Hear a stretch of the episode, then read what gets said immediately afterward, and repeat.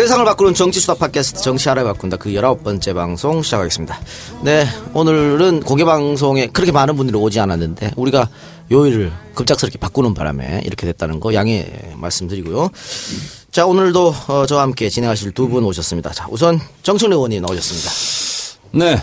이 시대의 참 제약인 정청래입니다. 뭔 말이에요? 어, 제가 신약 개발을 하나 있습니다. 네. 어, 불면증 치료제. 뭐예요?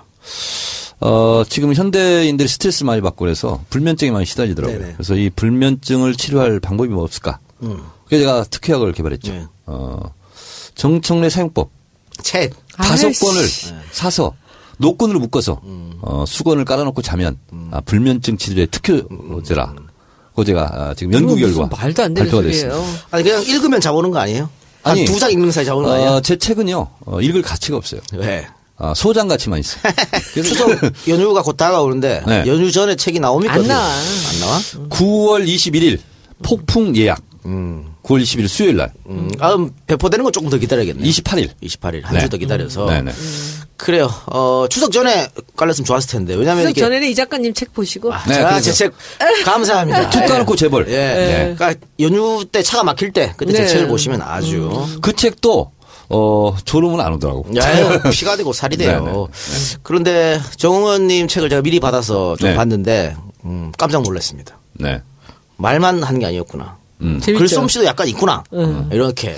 어, 그거를 두자 전문 용어로 어, 필력이라고 그러죠. 아 그래요. 네. 그 사실은 정치인들은 보통 본인이 쓴 책이 거의 없어요. 다 대필이지. 네. 대필 작가 쓰고 그래요? 네, 대부분 그래요. 그리고 어, 본인이 쓴 사람도 몇 명 있긴 있는데 좀 조잡해. 예, 그러니까 아무리 그래도 이제 전문 작가가 아니기 때문에. 아, 근데 출판사에 나보고 네. 어, 전문 대필 작가 한번 해보는 게 어떻겠냐고. 어우 잘잘 썼어요. 네. 근데 손혜원 의원 대필 한번 해줄까? 저는 혼자도 잘 씁니다. 아, 그렇습니까? 네. 손영호님 한 꼭지 맡은 걸로 알고 있는데 어떻게 전달했어요? 한 꼭지 아니고요. 그 이제 뒤에 그냥 부록으로 잠깐 했는데 아직 안 보내서 오늘 밤에 보내려고 그러는데 나 그 울면서 썼어. 왜?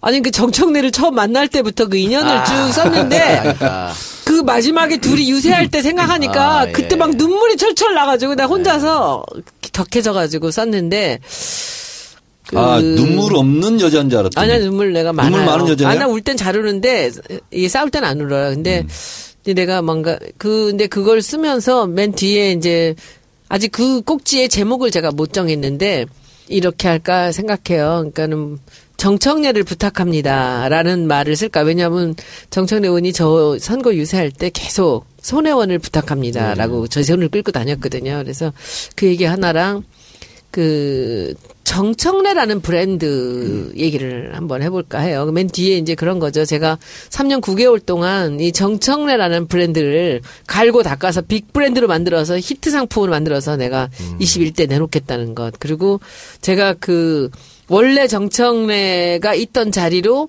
돌아갈 때까지 내가 정청래 옆을 지키겠다는 그런 얘기야. 되게 고민을 해서 한 일주일 넘게 고민을 하다가 이제 그 저- 우리 저하고 만났을 때 인연들을 쭉 썼어요. 그래서 이 작가 얘기도 나와요. 그래서 네, 저를 그 인당수로 빠뜨린 사람들.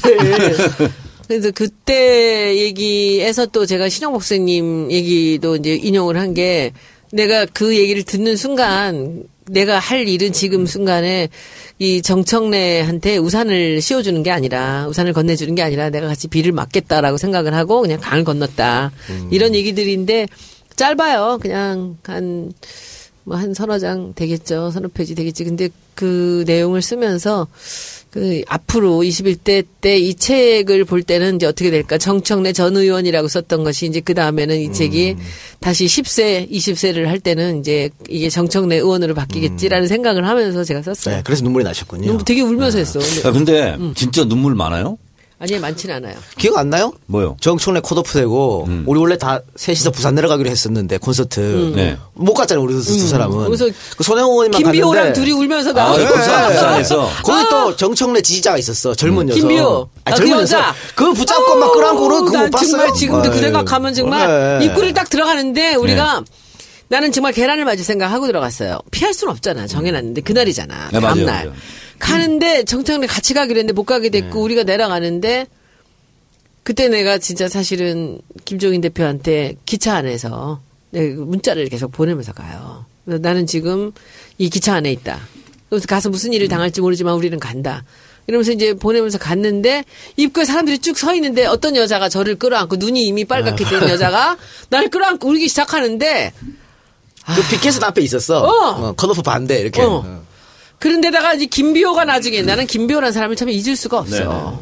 그래가지고 그, 그, 중년의 남자가 그, 이, 이 잠바를, 우리 잠바를 입고서 올라가서 우는데, 하, 청래 형 얘기를 하면서 우는 거야. 그러니, 근데 울 때는 울죠. 근데 잘 싸울 때나 이럴 땐 절대 안 울었어. 울면 지는 거거든. 어, 잘 울어요. 세월호 거기 평택 아, 가셨을 때도 난 눈물 흘리셨고, 아, 뭐? 봉화마을 가실 수도 오셨잖아. 눈물 나잖아요. 그때는. 근데. 근데 눈을 보면 눈물이 없을 것 같은데 있구나. 잘안 우는데 요새 와서 이 당에 와가지고 이상하게 울 일이 많아.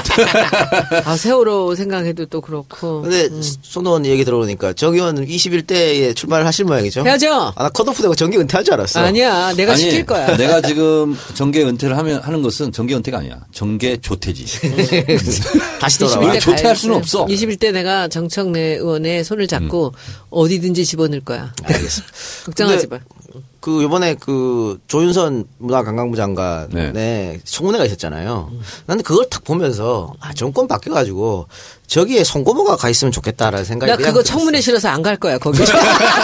아 청문회를 하기 싫어. 어, 난 청문회 싫어. 요번에 와서 보니까 제가 옛날에 그 생각을 했어요. 혼자서 아 내가 정권 바꿔서 이제 문화부 장관 해야지. 근데 이제 생각 혼자 생각을 했어요. 그랬는데 이 국회의원 돼 보니까 장관을 너무 못 살게 굴더라고.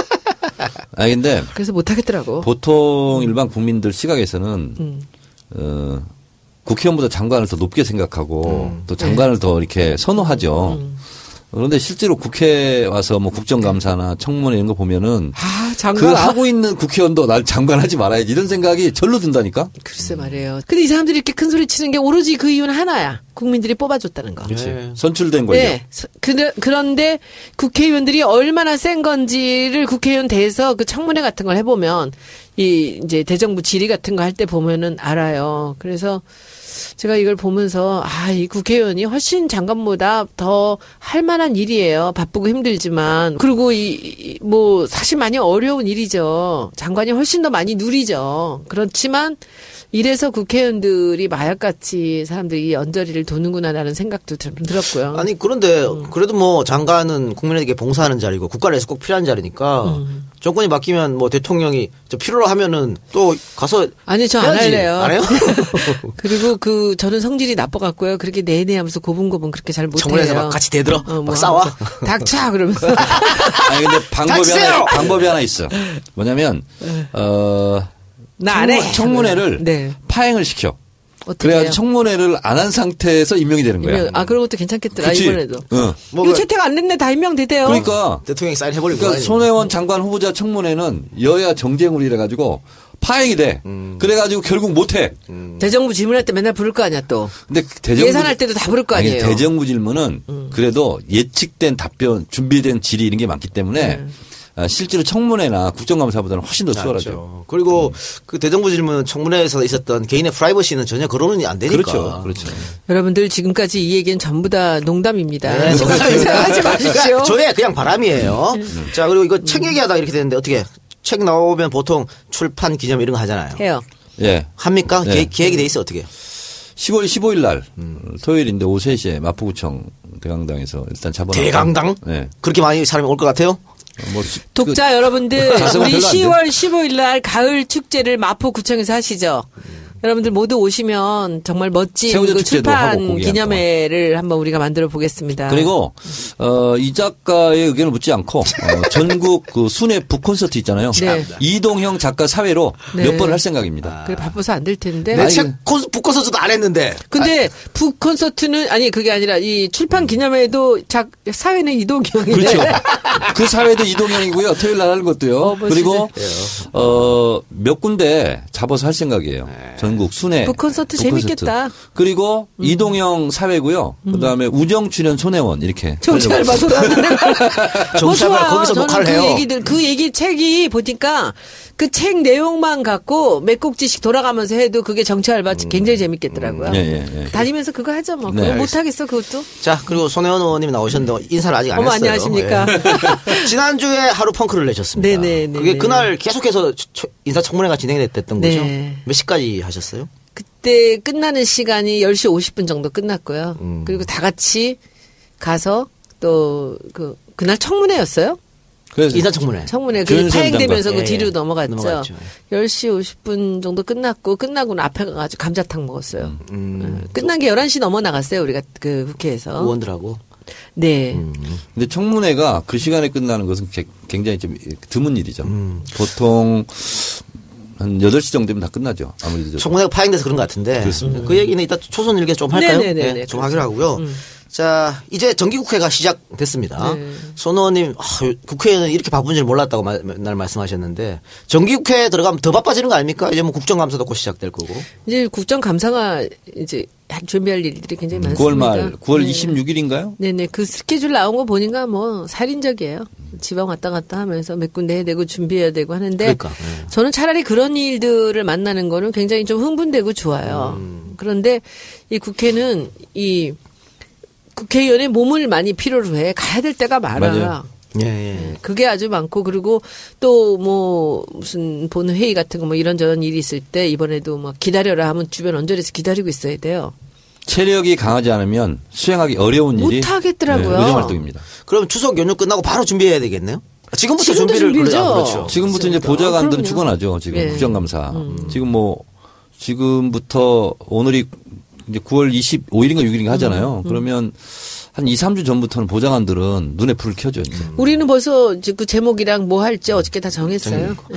자, 보통 국정감사 끝나고 나면 음. 국정감사로 해서 떠오르는 스타, 네. 떨어진 뭐 의원 이런 식으로 항상 언론에서 비교를 합니다. 네. 음, 그래서 뭐 별 이상한 뭐 낙지도 등장하고 뭐 그러잖아요. 네, 네. 어, 두 번이나 국회를 하셨으니까 네. 국정감사에서 주목을 좀 받으려면 어떤 걸 해야 됩니까? 그 영업 비밀이긴 한데 네. 어, 몇 가지 말씀을 드리면 어, 국정감사 앞두고 보통 이제 리스트 작성을 하죠. 어떤 걸 톱으로 할 건지 어, 그리고 이 기관은 뭘로 할 건지 이걸 다 정해서 필요하다면 현장 실사도 가야 되고 사진도 찍어 와야 되고 뭐 그런 생생한 정보 이런 것이 아무래도 히트를 치고 그 손혜원 의원님 있잖아요. 국정감사 중에서 제일 히트 친 것이 뭐냐면 대한민국이라는 국가의 가장 영향력을 행사하고 뭘 바꾸게 만드는 게 국정감사가 그렇죠. 가장 큰 거잖아요. 네. 제 책에도 나옵니다. 어떤 의원이 그때 이제 한나당 의원이었어요. 주민등록을 위조한다. 주민등록 등본 이런 거 있잖아요. 네. 그걸 실제, 실제로 시연을 했어요. 이렇게 쉽다. 실제 17대 국회에서. 네. 그래서 전면 중단, 전면 다 개조했죠. 어. 근데 그거는 뭐, 예. 그거는 뭐 그냥 국감 내내 그걸 달구는 이슈고 가장 주목받은 거죠. 그러니까 예를 들면 지난번 국회 때 제가 인감증명서 있잖아요. 이게 홀로그램으로 돼 있는데 이걸 손톱을 베끼고 밑에 넣어가지고 자기 도장을 찍잖아요. 그럼 위조가 가능했어요. 음. 그래서 그걸 제가 직접 시연을 했어요 또. 그 안에에서. 그날 즉각 중단. 음. 즉각 시정. 그래서 결국은 조폐공사에서 새로 홀로그램을 위조 못하도록 안 긁히도록 해서 그 다시 제작해가지고 다시 다 했거든. 근데 국정감사 그거 하고 있잖아요. 서교동 서교동 행사에서 서교 동 사무소를 갔는데 안내문이 써 있더라고. 음. 인감증명 위조가 가능해서 이렇게 이렇게 좀 하고 있다고. 빠르네. 그러니까 행자부에서 그날 바로 오다를 때렸어요. 전국 지자체. 그러니까 예를 들면 이렇게 많은 국민들의 생활에 실제로 필요한 그렇죠. 이런 것을 국정감사 아이템을 딱 잡아서 하면은 국감 스타가 되는 거죠. 그리고 왜 정부 부처에서 마구잡이로 쓸데없이 쓰는 돈 이런 네. 거 발견해내고 고발하고 이런 것도 굉장히 그러니까 이제. 교육부하고 이제 문화부 이쪽 있잖아요. 어, 제 얘기만 자꾸 해서 죄송한데 남의 경험은 없으니까. 제가 이제 국민안전청과 소방까지 이제 흡수했잖아요. 보니까 소방 제복이 수십 가지입니다. 근데 여기서 떼먹는 돈이 너무 많아. 그렇지. 그리고 소방 장비는 특수 장비야. 다 몇백억 대, 몇십억 대야. 근데 이걸 국산도 있는데 굳이 독일 뭐 이런 데 가서 오더라고. 뚜껑을 뜯어보니까 독일에서 왔는데 중국산이야. Made in China. 그래서 이걸 이제 SBS하고 같이 작업을 했어요. 네. 그리고 이제 터트렸어. 8시 뉴스에서. 어, 몇 사람 못 뽑고 어허. 구속되고. 이제 그래서 예산 절감을 하는 거죠. 네, 그게 중요한 거죠. 다시는 이제 뭐 그렇게 못 하도록. 그 국감 전에 이번에도 보니까 청문회 전에 뉴스들을 막 돌리대. 그리고 이제 그래요? 이제 에, 이거는 국감 때까지 의원들끼리도 엄청 피 튀기는 경쟁을 합니다. 내가 지금 안 터뜨리면 그런 것 같아. 다른 의원실에 터뜨릴 것 같아. 그럼 먼저 해버리는 그럼 미리. 터뜨려. 국정감사 들어가기 전에도. 그건 참 다행이야. 저는 경쟁자가 없어요. 그리고 손혜원 의원님 있잖아요. 이제 국정감사가 끝나면 어, 당에서 어, 국정감사를 참 잘했다. 그래서 당직자들이 다 자료 취업, 취합을 합니다. 한 개인 의원에 대해서. 그래서 원내대표가 상을 줘요. 근데 의총에서 안 줘요. 다른 의원들 때문에. 살짝 갖다 주거든요. 근데 거기에 보면 제일 중요한 게 뭐냐면 기사량입니다. 보도량. 이것도 하나 중요한 거고 물론 이제 출석 이런 것도 중요하지만 그리고 순서가 다 달라요. 뭐냐면 지상파 방송 메인 뉴스에 나왔느냐 안 나왔느냐 이게 점수가 제일 높아. 그리고 어 종합 편성 채널에 나왔느냐 안 나왔느냐. 그래서 지상파가 시- 종이 신문에 나오는 거 몇 배의 가치가 있어요. 그 실제로 그렇고 뉴스 가치를 봤을 때. 그 국정감사 우수 의원상 이렇게 해서 시민단체에서 주는 상도 있지 않아요? 어, 많이 있습니다. 많이 있는데, 예, 그거는 좀 변별력이 좀 적어요. 왜냐하면 70명한테 줘요. 아, 300명 이번에 중에. 제가 저는 뭐 사실 언론에 그, 이, 뭐, 많이 노출돼 있고 많이 알려진 사람이라 사실 튀고 싶은 마음이나 이런 거 꿈에도 없습니다. 근데, 아, 존재가 튀잖아. 존재 자체가. 근데 이번 국감에서는 제가 여러분들이 속이 시원하게 한번 정말 반 죽여놓는 거 한번 해볼게요. 기대해 보겠습니다. 네, 그리고- 예, 한 다섯 가지 정도 하는데요. 그 중에 하나 메인으로 제가 잡고 들어가는 게 모두가 관심을 갖는 거고. 지금 얘기하지 마세요. 아, 얘기 안 하죠. 절대 그리고 안 하죠. 정치 이슈도 몇 개 하고요. 그다음에 정책 자료집을 또 내야 돼요. 음. 그래서 실제로 부처에게 도움이 되거든요. 자기들도 몰랐던 거. 음. 그래서 정책 자료집은 기본으로 네 개 정도 내야 됩니다. 그래요. 알겠습니다. 그러면 광고 듣고 와서 본격적 토크 이어가겠습니다. 충남 금산의 넓은 인삼밭 정성농장을 일군 농부 아버지 이정열 씨. 자연은 노력한 만큼 내어준다. 그 자연의 마음을 알기에 정성농장을 더불어 일구는 아들 이성규 씨도 아버지에게 배운 것처럼 정직하고 또 성실하게 정성농장 홍삼은 인삼 재배부터 가공 판매까지 모두 책임지고 있습니다. 그래서 대한민국 1등 품질을 자부합니다. 검색창에 정성 농장 홍삼을 검색해 주세요. 정성 농장 홍삼. 전화 문의는 010-9754-6972. 네, 광고 듣고 왔고요. 지난주에 가장 화제가 된 정치권 뉴스는 아무래도 정세균 국회의장의 개헌사, 네. 국회 개헌사가 아니었나 싶어요. 저는 뭐 각종 언론에서 또 벌써 새누리당이 야당 연습한다. 뭐 이런 얘기도 있고. 아니 그 발언이 뭐라고 그렇게 때로 몰려가서 항의하고 집단 퇴장하고 또 다시 또 그 국회의장실에 들어가고 난리치고 이런지 모르겠는데. 그 장면 제가 알려드릴게요. 예, 직접 있었잖아요, 그 자리에서. 예. 그때 이제 오늘도 조금 약간 그런 소요가 있었는데 그때 이분이 얘기를 하는데 뒤에서 무슨 소리가 들렸어요. 음. 그래서 저는 그 소리가 어디서 무슨 기자가 뭘 떨어 기, 저 위에서 기자가 뭐 카메라를 떨어뜨렸나 뭐 이런 소리인 줄 알았어요. 약간의 소요가 있는데 잘 안 들리더라고. 그다 들어보다가 있는데 다시 그런 소리 한 번 또 나오는 거예요. 그 누가 소리를 지른 거야 거기서 조원진 아니에요? 조원진이에요. 그럴 줄 알았어. 그 두- 소리를 질렀는데 아주 재밌는 일인데. 그 다음에 이장우가 질렀을 걸? 이제 네, 그, 질렀고, 그 예. 다음에 이제 누군지는 모르겠는데 한 사람이 소리를 지르면서 다른 사람들이 한두 명이 이렇게 동조를 하면서 그 다음에는 같이 동조를 하지 않으면은 이상한 사람이 되는 것 같은 그런 분위기가 된 거예요. 그런데 이 사람들이 이제 이렇게 나갔잖아요. 여기 소리를 지르고 이러다가 우리 그날 촬영이 있었거든. 국회의원 전체 촬영이 있었어요. 그래서 촬영을 하러 나가는데 이 중에 반 이상이 촬영을 하러 같이 내려가다가 뒤에 그 소리 지른 사람들 이런 사람들이 돌려 세우면서 못 가게 하는 거예요. 그렇지, 가지 말라고. 그러니까 그날의 사건은 어디서 오다가 온 게 아니라 벼랑간 발생한 일이에요. 그렇죠. 그렇죠. 벼랑간 이 일이 생기면서 여기서 오다가 없으니까 우왕좌왕하면서 이리 가는 사람 오는 사람들이 있었던 거죠. 그런데 사진을 이제 안 찍기로 하고 우리는 서성대다가 다시 들어오고 했는데 그 다음부터 오다가 나왔다고 저는 생각해요.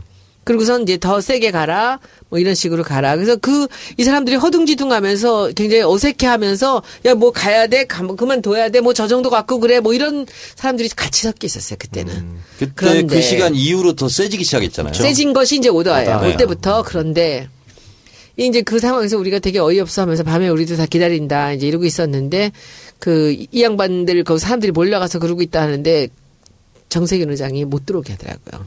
더민주 의원들 오지 마라.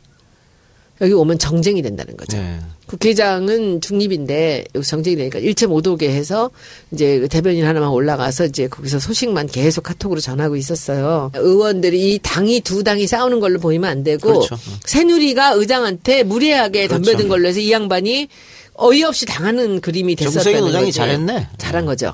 그런데 다음 날 딱 갔는데 너무 재밌는 일이 있었어. 어떤 국회의원이 하나 갔다가 오더니 정청래가 너무 아쉽다는 거지.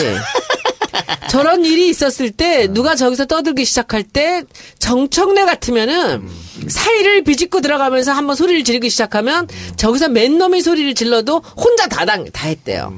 근데 그렇게 하더니 그 다음에 이제 우리 청문회에서 또 소리들을 지르고 난리 났잖아요. 그 소리를 질렀는데 그때 또 얘기를 하더라고. 저렇게 소리를 계속 질러대는데 정청래 의원이 어떻게 해요? 그랬더니 정청래는 야 말도 마 나보고 이 말도 마세요. 말 소리 지르다가 잠시 숨 쉬는 틈을 타서 딱 들어간대.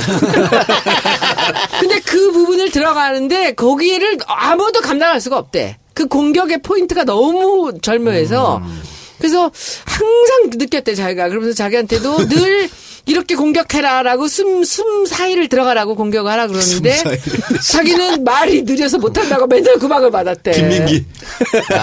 그러니까 느 말이 느린 사람은 그런 데서 사- 싸울 수가 없어요. 그래서 그러면서 두고두고 그 사람들이 얘기하고 저한테 한 세 명의 국회의원이 얘기했어요. 이럴 때 정청래 의원이 있었으면 우리가 그러니까 본회의장에서 어 되게 웃긴 장면이 많은데 새누리당이 뭐 떠들어요. 그럼 잠깐 쉬잖아. 그럼 그탐 탁 들어가. 그 뭐라 하는지 알아요? 조원진 의원 목소리가 그렇게 작아서 되겠어? 더 크게 질러. 그러면 못 해요. 음, 오히려 오히려 못 해요. 근데 이제 내가 앞장서잖아. 그러면 또 우리 당 의원들이 또 웅성거리고 막 소리 질러. 더민주 조용히 하세요. 새누리당도 조용히 하세요. 그리고 이제 앉아. 그럼 조용히 해. 왜냐면 더민주도 막 내 조용하라 그러니까. 최전방 공격수가 없는 거 아쉽다는 걸 이제- 이제 손혜원한테 토론한 것 같은데 자 그 자리에 계셨으니까 지금 새누리당은 어 우병우 얘기에 우리가 발끈한 게 아니다. 사드 때문에 그랬다. 그렇게 얘기하고 있거든요. 둘 다 그랬어요. 그렇죠. 우리가 봤을 때는 두개 나오는 것 같은데. 아, 둘다 그랬어요. 굳이 우병우는 아니다. 아, 그거. 음. 굉장히 심플하게 보시면요. 예. 그 사람들은 우리 보스가 듣고 기분 나빠할 거다라고 생각하면 거기 무조건 그래. 반응하는 거예요. 특히 친박들. 예, 치- 친박이 하나가 그러면 다른 사람들이 안 따라갈 수가 없어. 네, 요 그럼요. 그 이제 그 행동대장이 이제 조원진 의원인데. 어, 그러면 어디 지역이에요? 대구요. 대구 대구인데. 이장우 대전. 새누리당 의원, 새누리당의 입장에서 보면 조원진 의원이 잘하는 겁니다. 근데 이제 저는 아쉬웠던 것이, 어, 이게 뭐냐면 본회의장이나 상임위장에서 항상 시나리오대로 움직이는 게 아니잖아요. 돌출 사건이 항상 이렇게 돌출 상황이 그러니까 되는 거야. 돌출이었어, 그날도. 그때 순간적으로 0.1초로 탁 판단하고 탁탁 치고 나가야 되거든. 근데 어, 결과적으로는 정세균 의장이 당하는 모습 이런 것을 보면서 결과적으로는 이제 또 멱살 선생도 탄생하고 그렇죠. 이래서 이제 반전은 되긴 되는데 네. 저는 좀 아쉬웠던 게 뭐냐면 굳이 뭐 의장실에 못 온다 할지라도 우리 당 의원들이 목소리를 내줬어야 돼요. 그러니까요. 저는요, 너무너무 속상했던 게 SNS라는 무기가 있잖아요. 네. 그럼 우리가 그 자리에 가지 않더라도 일사불란하게 다 같이 공격을 해야 돼요. 근데 우리 당의원들은 카톡에서 그냥 뭐 신변 잡기로 수다 떨고 있더라고요. 나 그래서 전 그게 싫었어, 있잖아. 아주 싫었어. 새누리당은 짜증나고. 저렇게 충성스럽게 네. 의장에 가가지고 맞아요. 음. 자기 보스를 위해서 몸을 던져가지고 김성태 의원 막 얘기하는 거 봤죠? 그 의장 앞에서. 그 일부러. 그러는 거거든. 쇼거든. 그러면 우리는, 우리도 그 반이라도 해야 되거든. 아, 우리 안 해요. 너무 안 해서 저는 너무 속상하고 그래서 저는 이제 밤에 나가려고 그랬더니 오지 말래요. 그안 가도 된다. 그러면 우리가 여러 가지 무기가 있잖아요. 그래서 저는 이제 트, 저기 페이스북에 계속 올렸어요. 지금 이런 상황이다 이런 상황이다 하는데 이럴 때는 누군가가 메시지를 딱 줘가지고 일사불란하게 그럼요. 해야 돼요. 자기 일 같으면 이렇게 하겠냐고요. 그렇죠. 그러면 그렇잖아. 새누리당 의장실 갔잖아요. 점거 들어갔잖아. 그럼 우리는 노텐더 앞이, 홀 앞이라든가 아니면 뭐 모여 있어야 되거든. 그러면서 공개 회의를 계속하면서 새누리당을 성토해야 되거든.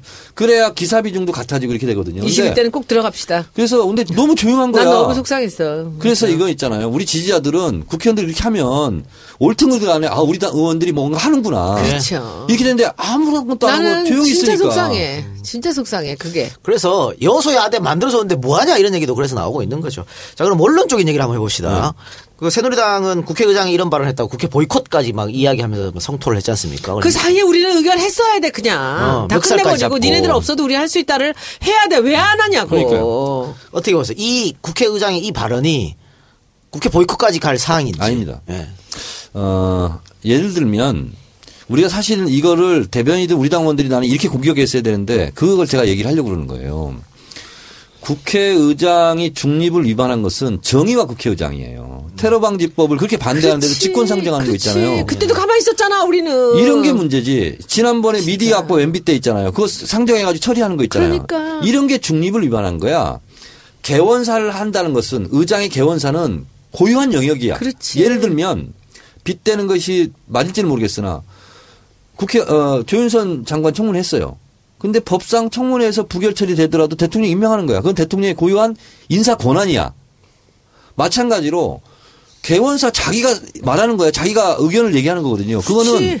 마음에 안 들 수 있어. 새누리당 입장에서 집단 퇴장하고 의장실을 점거할 사항은 아니라는 거지. 그렇죠. 음. 그리고 국- 국회는 기본적으로 입법, 행정, 사법 있잖아요. 삼권 분립 중에 한 축이잖아. 네. 그리고 저는 제1의 권력이라고 생각해. 제2의 권력이 행정부고 3의 권력이 난 사법부라고 아주 생각하는데 무례했던 거예요. 무식하고 무례했던 거예요. 국회는 기본적으로 행정부를 견제하고 감시하는 기능이기 때문에 국회 전체가 야당성이 있는 거예요. 여당이다 야당이다를 떠나서 행정부를. 견시 감지해야 된다는 원칙 삼권 이 나라가 이상한 거지, 이 나라. 여당이. 민주주의 원칙상 보면 국회는 음. 여야가 갈려 있지만 그런 기능을 해야 되는 거야. 그것은 국회의장이 대표를 한 거거든. 음. 행정부 니네 이런 문제가 있다. 국민들이 이렇게 는 잘못 생각 잘못하고 있다고 생각하는데 좀 생각을 좀 잘 해봐라. 의원님, 저는 이걸 꿈이- 왜 못하냐고. 저는 꿈이 있어요. 국회의장? 아, 미쳤냐? 제가 국회의장님한테 계속 지금 얘기를 했어요, 두 번. 그리고 제가 끝까지 이 얘기를 또 할 거예요. 의장님 계실 동안에 직권 상정 한번 해야지.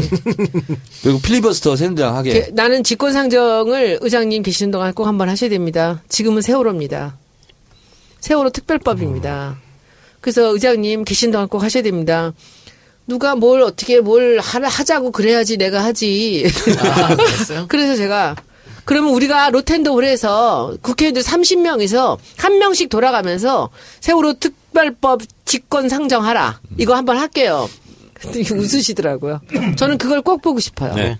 그래요. 정의원 말대로 자기네가 할 때 우리가 반응했던 것 같이 우리가 할 때 걔네 뛰쳐나가든지 뭐 필리버스터를 하든지 그냥 했으면 좋겠어요. 그러니까 요새야 되지. 네 네. 그렇지 않아요? 그러면 정의원 말대로 저 국회의 가장 큰 존재 이유는 행정부 견제니까 네. 국회의 수장으로서 이게 정치적 중립이 아니고 정치적 의견을 제시한 것 뿐인데 이걸 정치적 중립을 위반했다 그래갖고 난리친 건 좀 이해할 수 없는 것이고 그래서 남경필 지사 같은 경우에도 뭐 새누리당 소속입니다만 이게 그렇게 나갈 일이냐고 언론에서 얘기하기도 했고 남경필 지사가 하는 얘기 들었는데 음.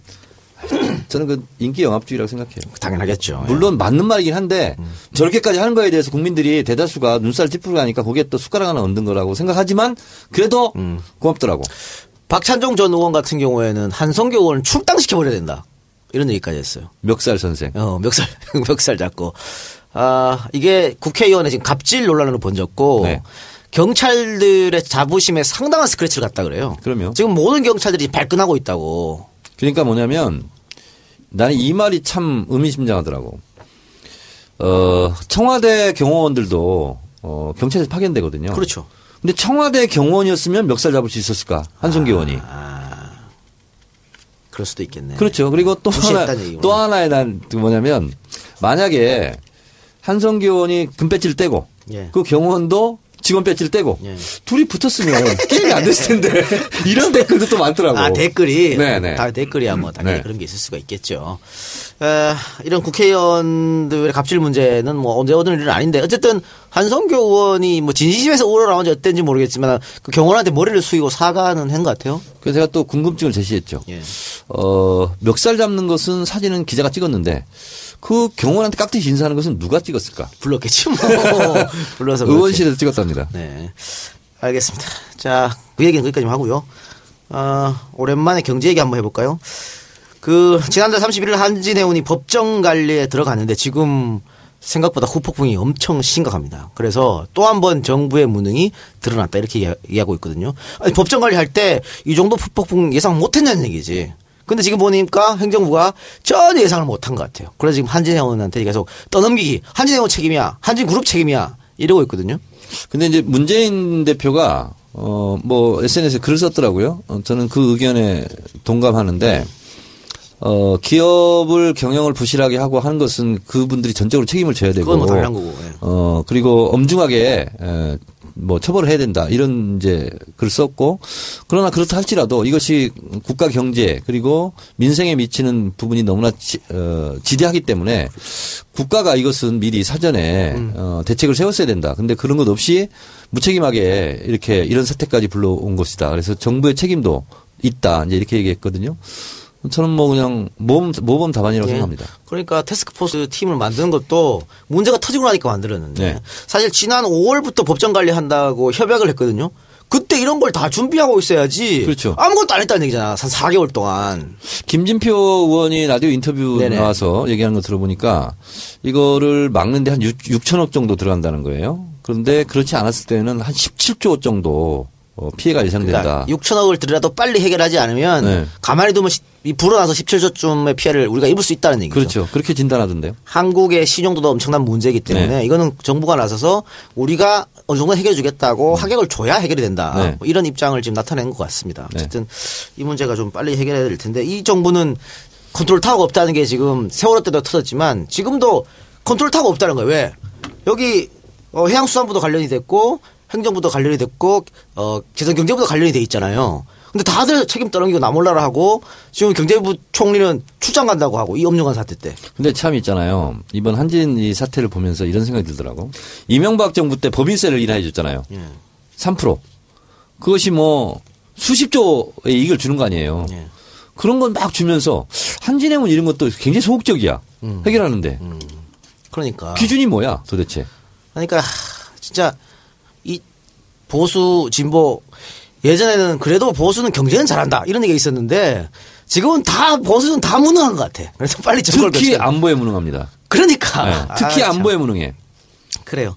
자 그리고 어, 오늘입니까 신임 더민주 당 대표 국회 교섭단 연설이 있었지 않았나요? 네. 추미애 대표 네. 오늘이죠? 하루 네. 전날 이정현, 이정현 하고 있었고. 네. 그 다음에 추미애 이렇게 됐죠. 어, 어제 오늘 다 지켜보셨어요? 아, 그럼요. 네. 어제 이정현 새누리당 대표의 어, 교섭단체 대표 연설은 어, 자기가 탄핵, 자기들이 탄핵했던 거 사과하고 그러니까 더민주도 협조해달라. 이런 얘기도 하면서 호남 얘기도 은근슬쩍 끄집어냈던데 은근슬쩍이 뭐야? 노골적으로. 노골적으로 했지. 자, 어떤 얘기를 했는지 좀 말씀 부탁드립니다. 그 처음에 하는 얘기들은 전부 다 그 이 오더 같아요. 처음에 나온 얘기들은 뭐 어떻게 해야 되고 어떻게 해야 되고 얼- 얼마나 그 저는 이제 그 연설을 보면서 그 대본이 이렇게 뻔히 보여요. 그러니까 예를 들면 재벌들이 그, 그, 이제 노동자한테 잘해야 되고, 직원들한테 잘해야 되고, 재벌, 그래서 재벌들이 마치 잘못하고 있다는 듯이 처음에 까다가 뒤에 가서 우리나라를 이만큼 만들 것들은 재벌 회사들이고, 그들이 불편하지 않게 해줘야지만 나라가 어떻게 해서 경제가 살아가고, 뭐 이런 식으로.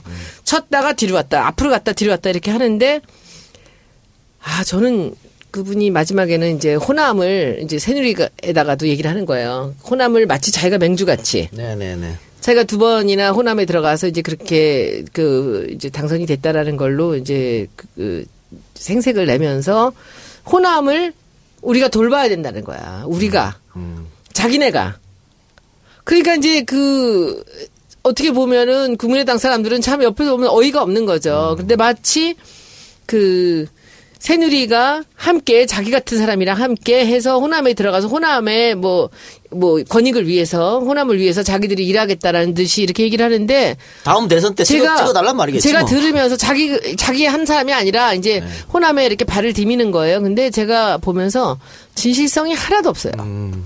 그 말을 하는데 KBS에 졸랐던 그 말투들, 그리고 막 그냥 뭐 이렇게 떠버리 같이 떠버리면서 이렇게 막이 얘기했다 저 얘기했다가 막 하는데 어떻게 저 그 연설을 짜도 어떻게 저렇게 짜왔을까. 그러니까 이 사람이 어떻게 그 자기 지역구에서 당선이 됐는지를 제가 알겠더라니까요.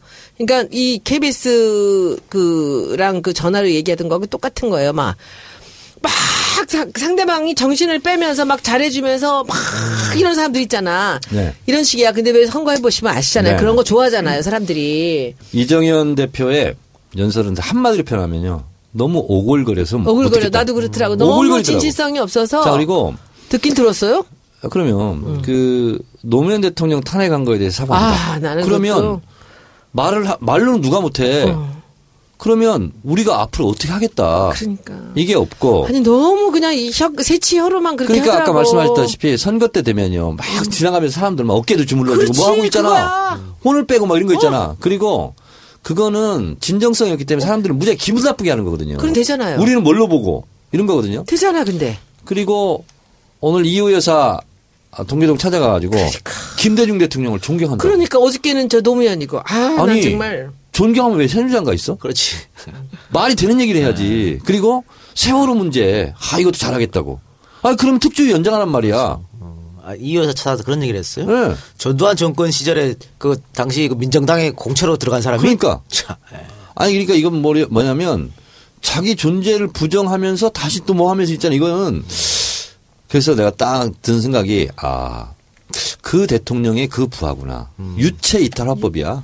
한마디 아, 정리. 저는 저 오글거려가지고. 저런 연설을 보고 국민들이 어떻게 생각할까 궁금했어요. 그런데 그 사람이 그 행동이나 말투에 정말 너무 진실성이 없었어요. 그러니까 크게 이정현-. 대표가 얘기한 거 보면 크게 두 가지 같아. 첫째는 그러니까 우리 대통령 건들지 마라. 야당 협조해 달라. 이 말인 거고 하나는 이제 호남에 구애하는 것 같은 느낌이 들었는데 정의인 보시기 어때요? 호남 분들이 이정현 대표의 이걸 보고 움직일까요? 저는 모른다고 봐. 저는 또 어떻게 될지 몰라. 그 호남 호남이라고 다 뭐 민주화의 성지를 자부심 갖고 하는 건 아니잖아요. 저는 어, 흩어져 있는 그렇지 않은 호남 대중들을 흡수할 수도 있겠다 이런 생각이 들어요.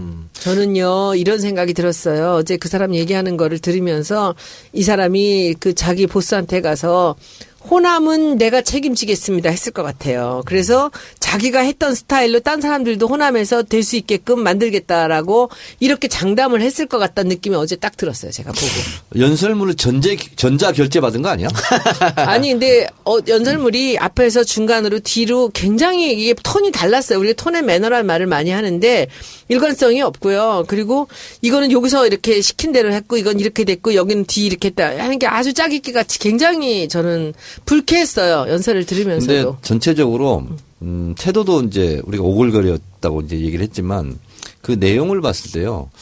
좀 격이 많이 떨어지는 그런 대표 연설이었어요. 그러니까 우리가 아무리 새누리당을 싫어하고 반대하지만 그래도 나름대로 이렇게 격이라는 게 있거든. 대표로서. 근데 그런 게 없어요. 뭐냐면 여당 대표 연설이라면 그것이 말이 되든 안 되든 간에 대한민국의 미래가 어떻게 가야 된다. 그것이 뭐 실현이 되든 안 되든 그런 청사진이라든가 이런 걸 제시하고 사회 양극화 해결을 위해서 우리가 어떻게 여당이 앞으로 하겠다 라든가 이런 나름대로 정책적인 비전 이런 걸 제시해야 되는데 그런 게 없고 사탕 발리만 한 거예요. 진짜 나는 좀 너무 수- 너무 격도 속이 너무 뻔히 보여서 저는 정말 그러니까요. 부끄러웠어요. 너무 앞서. 수준 낮은 그치 오글거렸다는 말 딱 맞아. 어, 난 너무 오글거리더라고. 그리고 국회에서 그렇게 해야 되나? 저는 그 좀 민망했어요. 음. 너무 이빨린 소리 있잖아, 막. 그런 얘기를 하니까. 유승민 원내대표의 연설하고 비교하면 멋있었지. 비교하면 완전 차이 나요?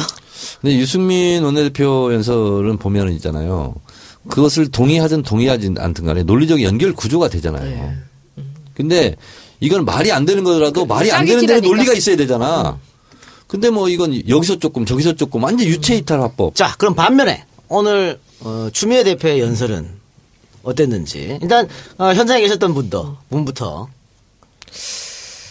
저는 이제 추미애 대표를 최고위 할 때 짧게 짧게 하는 연설은 제가 많이 들어봤죠. 네. 그런데 항상 군더더기가 없고 이렇게 굉장히 강해요, 메시지가. 근데 그 강한 느낌이 그분이 말하는 거에 톤이 아주 독특한 게 느려요, 말이. 따박 따박 느리게 얘기해요. 그리고 그 문장과 문장 사이에 항상 공간들이 있는데 그 공간이 힘을 좀 이렇게 더 가하는 그런 아주 유용한 공간으로 쓰인다라는 생각을 했습니다. 그래서 아 이분의 그 말하는 톤이나 경상도 사투리가 살짝 섞여만 나오는 이런 톤이 참 강하구나 했는데 이렇게 긴 연설은 처음 들어본 거죠. 네. 저는 들어가기 전에 먼저 이제 원고를 좀 봤습니다. 봤는데 그렇게 길진 않았어요. 어제 이정현 한 것보다 반 정도밖에 전체 내용은 안 됐었습니다. 근데 우선은 확신이 이 드는 거, 듣는 사람으로 하여금 믿을 수 있는 그런 톤이었었고요. 전체 내용도 그랬고 그리고 저는 사실 그 처음에 오늘 보면서 세월호 얘기를 안 할까봐 되게 걱정했어요. 어. 그리고 사드 얘기는 할 것 같긴 한데 어떻게 얘기를 하실까. 근데 오늘 좀 아까 이제 다른 의원들을 좀 만나고 왔는데 사드 얘기를 우리 당론으로 채택하지 않았다고 해서 막 열받는 분도 계셨는데 저는 오늘 적당하게 잘하신 것 같아요. 사드에 대해서 불만을 얘기하면서 지켜보는 그런 상황을 얘기를 했었고 그리고 참 재밌었던 게 어제하고 오늘이 두번 다 프롬프터를 썼어요. 네. 근데 다른 때는 프롬프터를 안 썼거든요. 대통령이 왔을 때나 썼고 옆에 양쪽에 이제 화면이 나오는 거. 네. 어제는 뭐 이정현 대표는 그냥 양쪽을 프롬프터를 현란하게 양쪽 얼- 얼굴 얼굴을 이리 갔다 저리 갔다 하면 썼는데 아, 우리 대통령 프롬프트 없으면 못, 연설을 못 하시니까 있, 당연히 있어야 돼요. 그런데 오늘 너무 재밌는 게 추미애 대표가 프롬프터를 보는 것 같은데 계속 이걸 넘기시는 거예요. 그게 이렇게 넘기면서 이거를 보는 보면서 프롬프터를 보면서 이 두 가지를 하는데 굉장히 절묘했어요. 그게 나중에 한번 화면을 한번 보세요. 그랬고 그리고 한 단이 끝나고 나서 그 다음으로 넘어갈 때 뭐 물을 한 잔 마신 적도 있고 사람들이 생각하기에 조금 길게 2초, 3초 정도를 딱 쉬고 넘어가요. 그리고는 내용도 아주 좋았고요. 그리고 오늘 저는 참 좋았다고 생각을 한 게 정쟁으로 가지 않은 게 너무 좋았어요. 그러니까 어제 아마 연설을 듣고 많은 부분을 조금 다시 손을 본 게 아닌가. 거기서 정치 얘기를 갖고 해봤자 싸움밖에 안 되잖아요. 근데 추석을 앞두고 우리가 민생 처음부터 끝까지 민생으로만 갔거든요. 민생으로 갔다라는 거 좋았었고 그리고 이야기하는 톤이나 이런 것들이 굉장히 좋았고 그리고 제가 참 잊지 못할 그 부분이 있어서 나저 진짜 잘 안 우는데 요새 이렇게 눈물이 많아졌는데 아까 이 부분에서 누- 눈물을 닦았다니까. 그 세월호 얘기할 때 네. 내가 너무 감동이었던 그 문기가 있어요. 이분이 글을 그렇게 잘 쓰시더라고. 제가 쪽지를 많이 받아봐서 알아. 이것이 누가 쓴 건지, 이게 비서가 쓴 건지 이렇게 이렇게 써 있어요. 존경하는 국민 여러분. 가족을 지키지 못했다는 고통은 머리가 아니라 심장이 기억합니다. 심장이 기억하는 고통이란 심장이 멈추는 그날까지 결코 잊히지 않는다는 것입니다.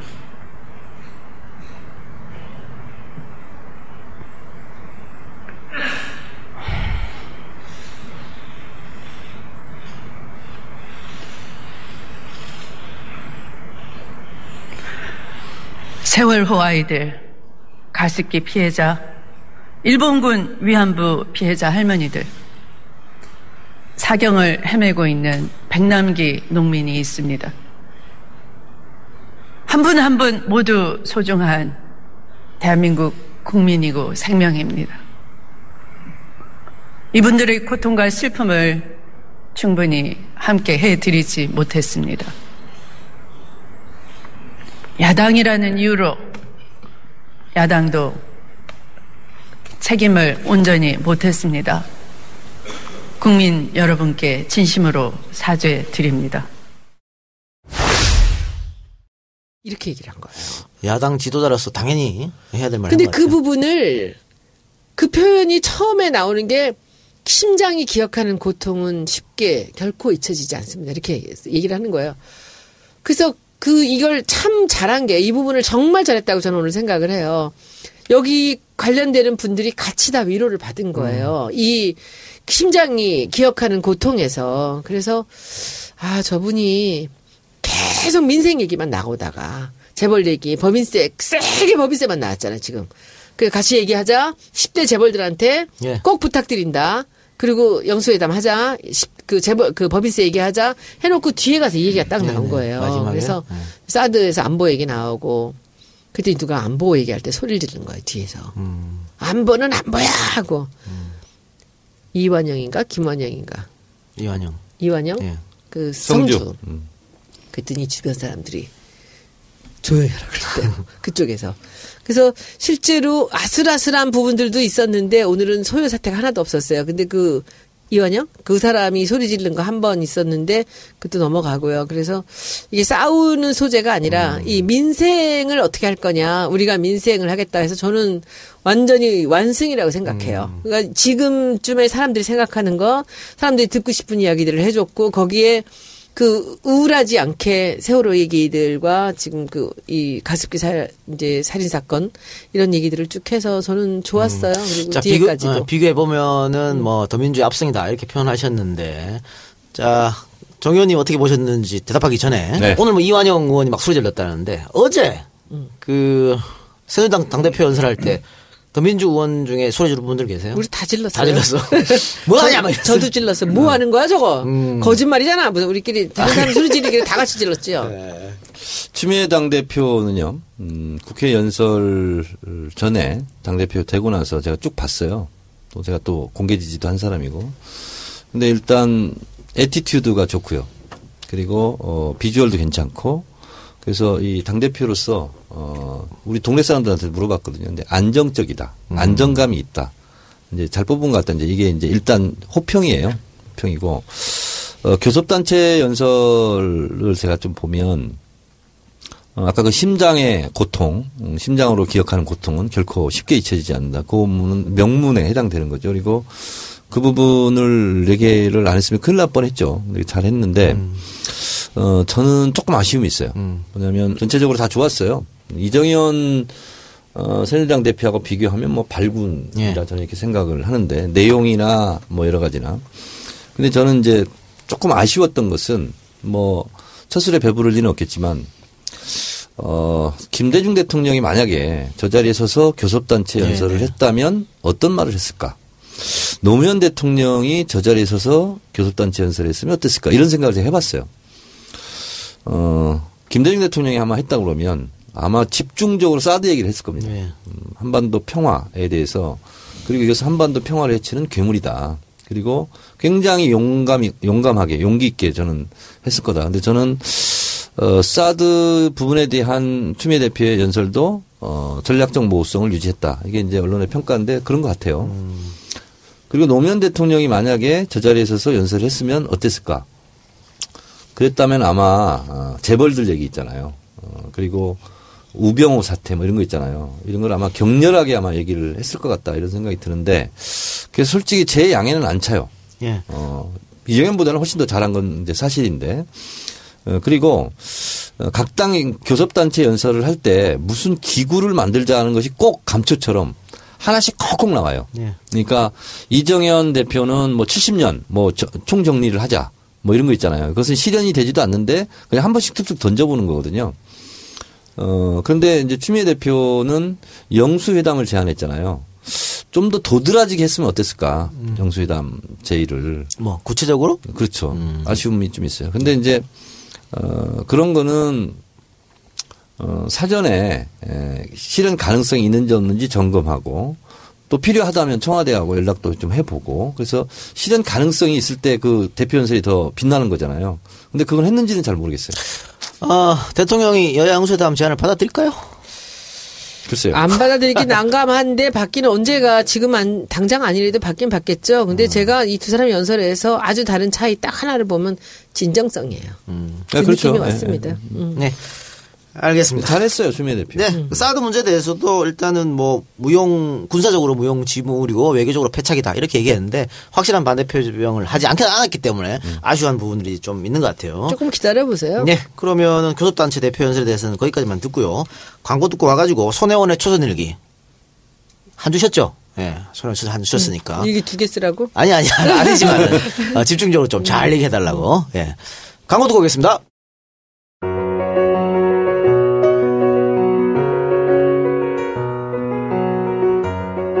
안녕하세요.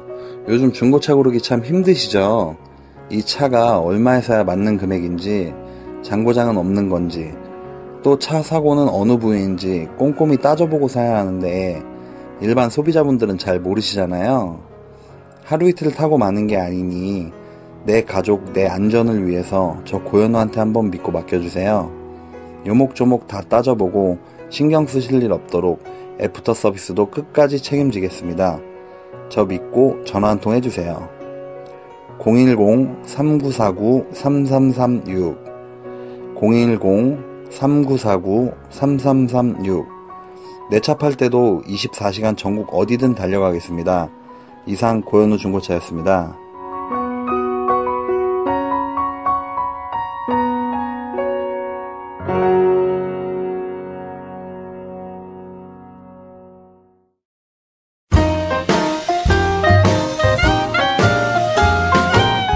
궁금한 게 많은 초선 손혜원이 묻습니다.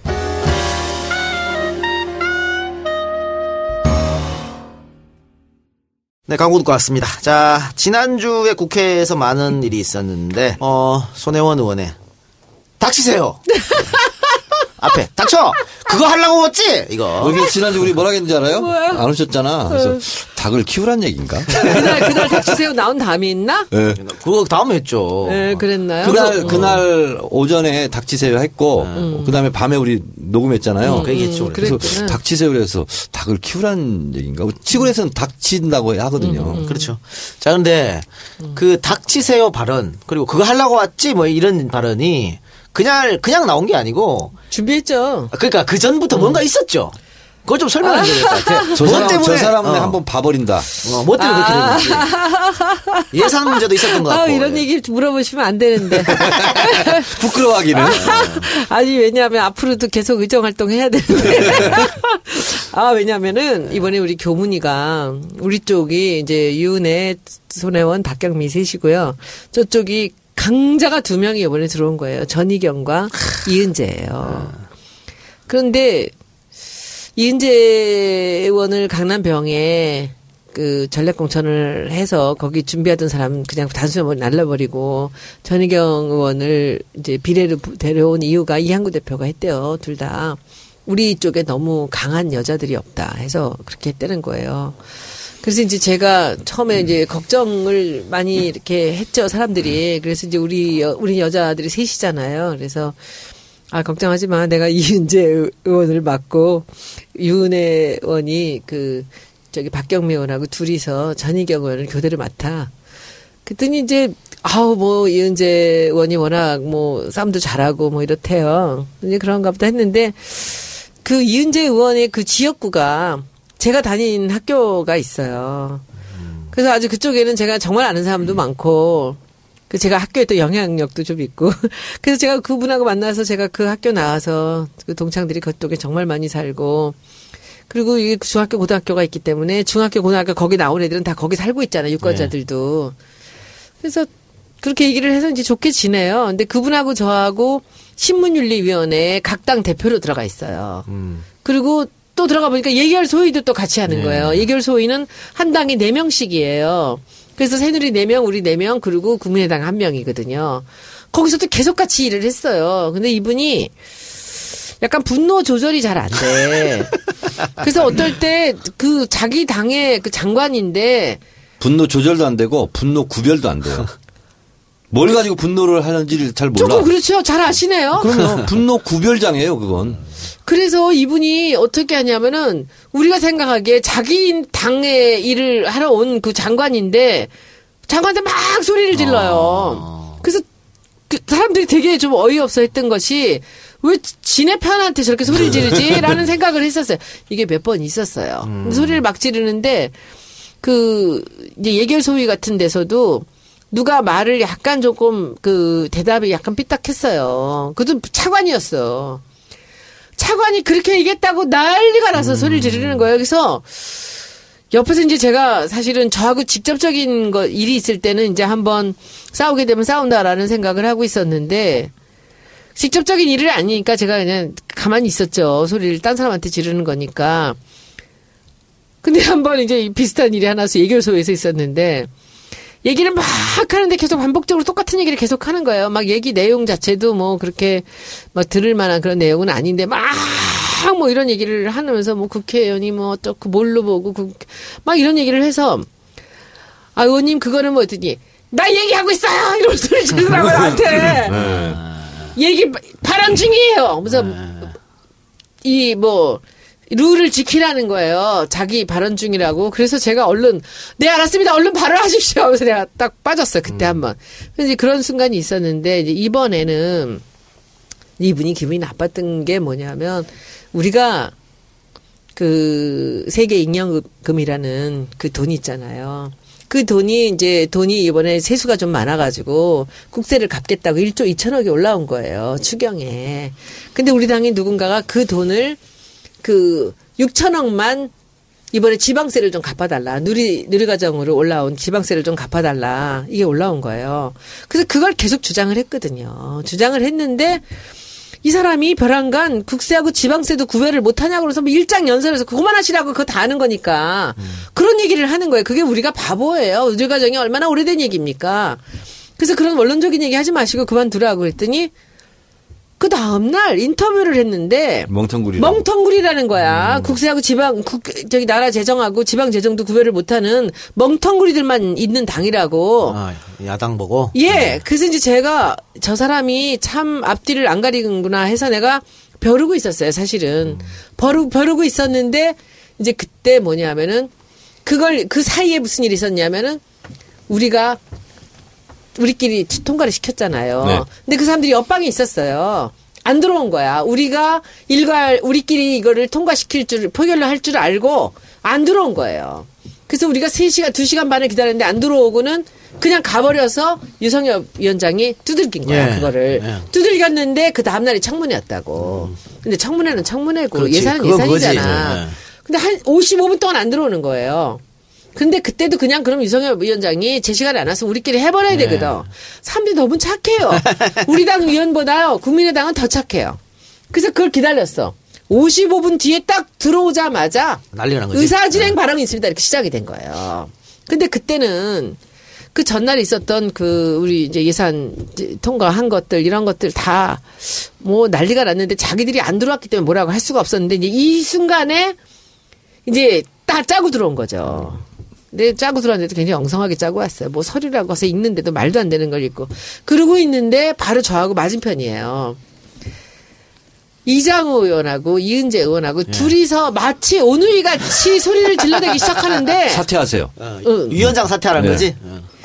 사퇴하세요. 그 목소리가요. 그래서 아, 저걸 지금 이제 우리가 나서야 되는데 거기도 정청래가 또 없잖아. 그러니까 목소리들이 다 그렇고 마이크는 다 꺼져 있잖아요. 마이크 안 주니까. 그런데 이제 그 멍텅구리를 보면서 이제 제가 이제 별렀죠. 그래서 몇 번을 소리소리 질러가지고 제가 그 이제 화 그럴 때는 화를 내면 안 돼요. 그래서 제가 목소리도 저도 좀 크잖아요. 그 저는 배운 것도 없는데 그 사이에 소리가 살짝 없는 사이에 들어간 거야. 닥치세요. 닥치세요. 저- 조용히 차분하겠지. 닥치세요. 그랬더니 그 요새 그 다니는 그 그 동영상 그 그 순간을 슬로 비디오로 해놨잖아. 이렇게 탁 그러니까 소리를 막 저쪽을 향해 지르다가, 지르다가 네. 닥치세요가 너무 선명하게 들린 거야.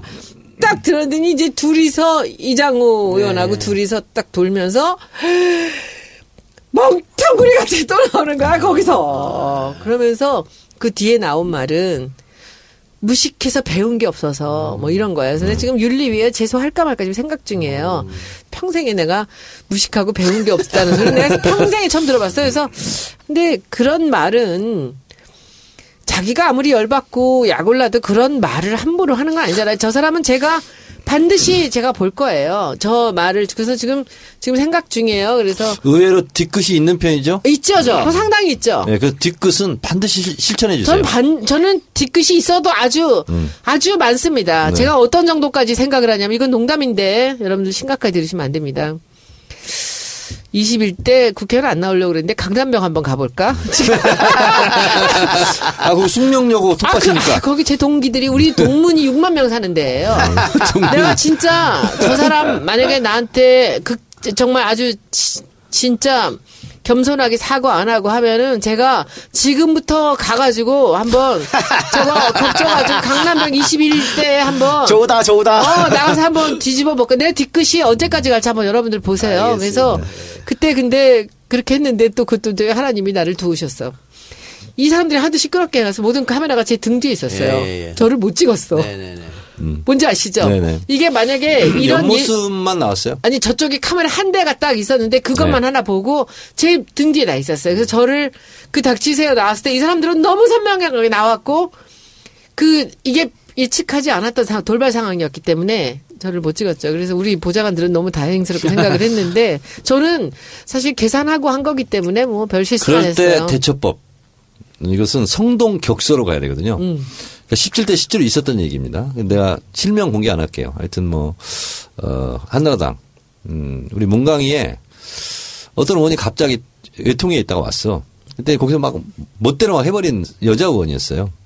근데 우리 문강위인데 막 아무 때나 막 손도 안 들고 막 발언을 하고 막 그래. 그래서 내가 간사였으니까 아 여기는 우리 문강위는 항상 발언권을 얻어가지고 그 다음에 말을 한다 마이크 불이 들어오고. 근데 이제 버릇돼가지고 못 고쳐요. 음. 소리 막 버릇돼가지고 지르는 예. 예, 막 지르려 그냥. 지금 이은재 의원 못지않아. 하도 시끄럽게 떠들고 그러니까 제가 뭐라 했는지 알아요? 그 이빨에 고춧가루를 떼고 얘기했어요. 아, 그러니까 내가 말하다가 말을 못해. 말을 못해. 그래서 내가 그 고춧가루 떼고 얘기하세요.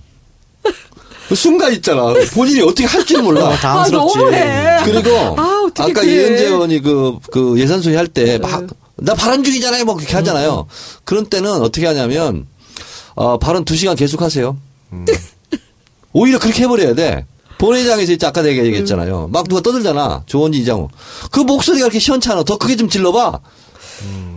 그런 식으로 성동격서로. 앞으로 한번 해보세요. 남자 의원들 있잖아요. 막 얘기하잖아요. 어, 그러면 넥타이에 뭐 묻었어요. 그렇게 얘기하면 봐야 돼. 네. 말을 끌 수밖에 없어. 성동격서 맞네. 아, 그 진짜 웃기다. 이장 의원이 응. 저도 봤는데 그 안철수 의원에게 딱 막 소리 지르더라고. 그 사람 아무 데나 서 소리 이게 질러. 뭐 새벽집입니까? 그러면서 아, 막. 그게 얼마 웃겼냐면은, 네. 이제 그거는 이 사건이 벌어지기 전 상황인데, 아? 네. 이 사람들이 짜고 들어온 거예요.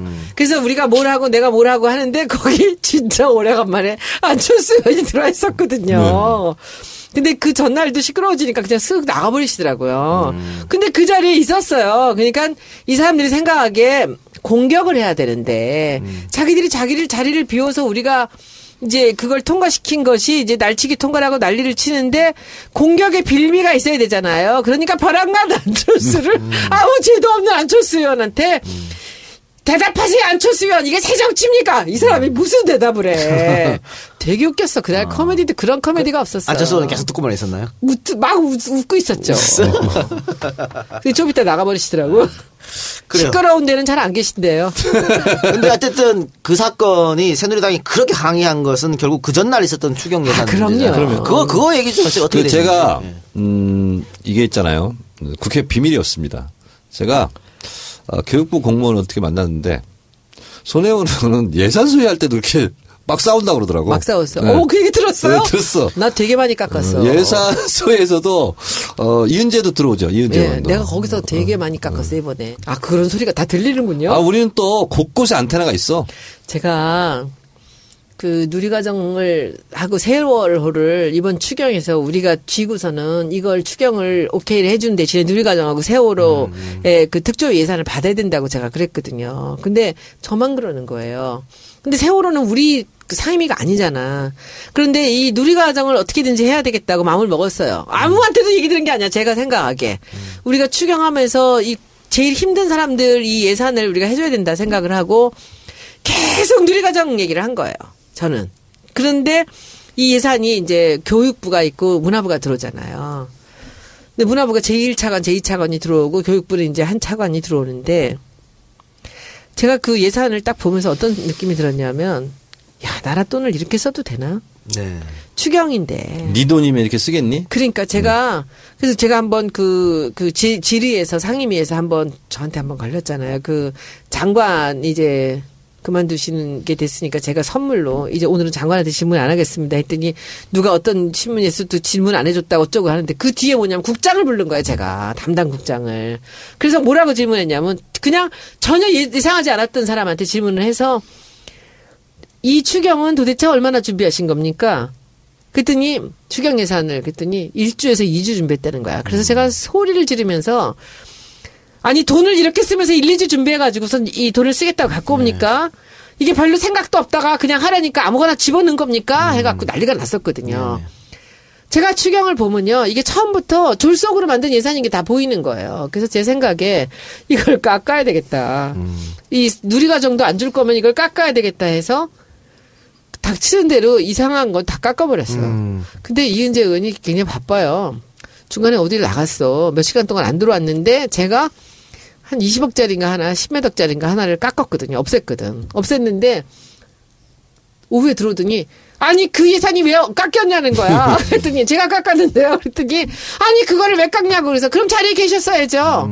그렇게 해야 돼. 그렇게. 그렇게 해서 그 깎아서 날라가 날라갔어. 그러면. 아니 그러니까 그렇게 쳐야 된다니까. 그러니까 그냥 웃더라고요. 그러니까 그때부터 기분이 나빴던 거야 그분은. 그래서 그거 깎는 거는 어떻게 당에서 이야기 있었어요? 아니면 의원님 본인 생각으로? 나 혼자 누구 건지도 몰랐어요. 아니 저는. 당에서 그렇게 디테일하게 안 해요. 지령이 안 내려와요. 안 내려와요. 그러니까 의원의 개인기가 상당히 중요하고. 필요하죠. 그런데 제가 많이 깎고 이제 문화부 같은 데는 그 박물관에 그 이제 그 유물 관리하는데 돈이 없으니까 이제 그 돈이 18억인가 올 들어왔더라고요. 그래서 이제 물었어요. 이게 뭐냐. 벼랑가 왜 지금 와서 이 돈을 넣느냐 했더니 그 차관이 대답을 하는 거예요. 너무 힘들고 유물이 1년에 매장 유물만 10만 점이 넘게 오는데 도- 사람이 없어 정리를 못 한다는 거예요. 그래서 그러면 이 예산은 일단은 우리가 통과를 시켜 드릴 테니까 사람을 쓰더라도 앞으로도 계속 이런 일들이 벌어지니까 정규직으로 써주세요. 네, 네, 네, 네. 근데 이렇게 하면서 막 그 사람 막 봐줬죠, 제가. 근데 그러다가 뒤로 가서 뭐, 뭐, 한, 뭐, 한 500억짜리 예상인데 제가 끝까지 달라붙어서 제가 반대를 했어요. 근데 표결, 여기서 이 의견들을 물었더니 찬성이 더 많았어요. 우리 당 의원들이 그걸 찬성하더라고. 지역구랑 관련이 다 있는 거예요. 그러면 저는 반대했다는 게 녹음으로 남죠. 예. 기록- 그렇지만 기록으로 어, 기록으로 남았지만 이것은 오케이 되면 어떡하겠어 그냥 넘어가는 거지 계속 그렇게 넘어가요 그런데 이제 제 생각에 그 굳이 필요 없는 거 깎고 많이 깎았어요 우리 이번에 돈 깎은 거 거의 다 교문위에서 깎았어요 그리고는 이제 누리 과정을 끝까지 붙은 거예요 우리가 손혜원의 초선일기인데 질문이 없는데 어, 제가 질문을 만들어 가지고 제가 또 답을 하세요. 하겠습니다. 음. 이런 사람 봤어요? 어, 손혜원 의원이 예, 지금 이렇게 질문을 합니다. 아니 근데 말이에요. 이게 뭐 말을 잘하고 뭐 논리가 있어도 이게 안 되는 경우가 있는데 이럴 때는 어떻게 해야 돼요? 어, 이거 질문을 해- 한 거야 음, 지금. 음, 내가 했어. 했어. 음. 그래서 제가 이렇게 얘기합니다. 어, 국회에서 논리와 아, 그리고 합리 이것은 베이스야.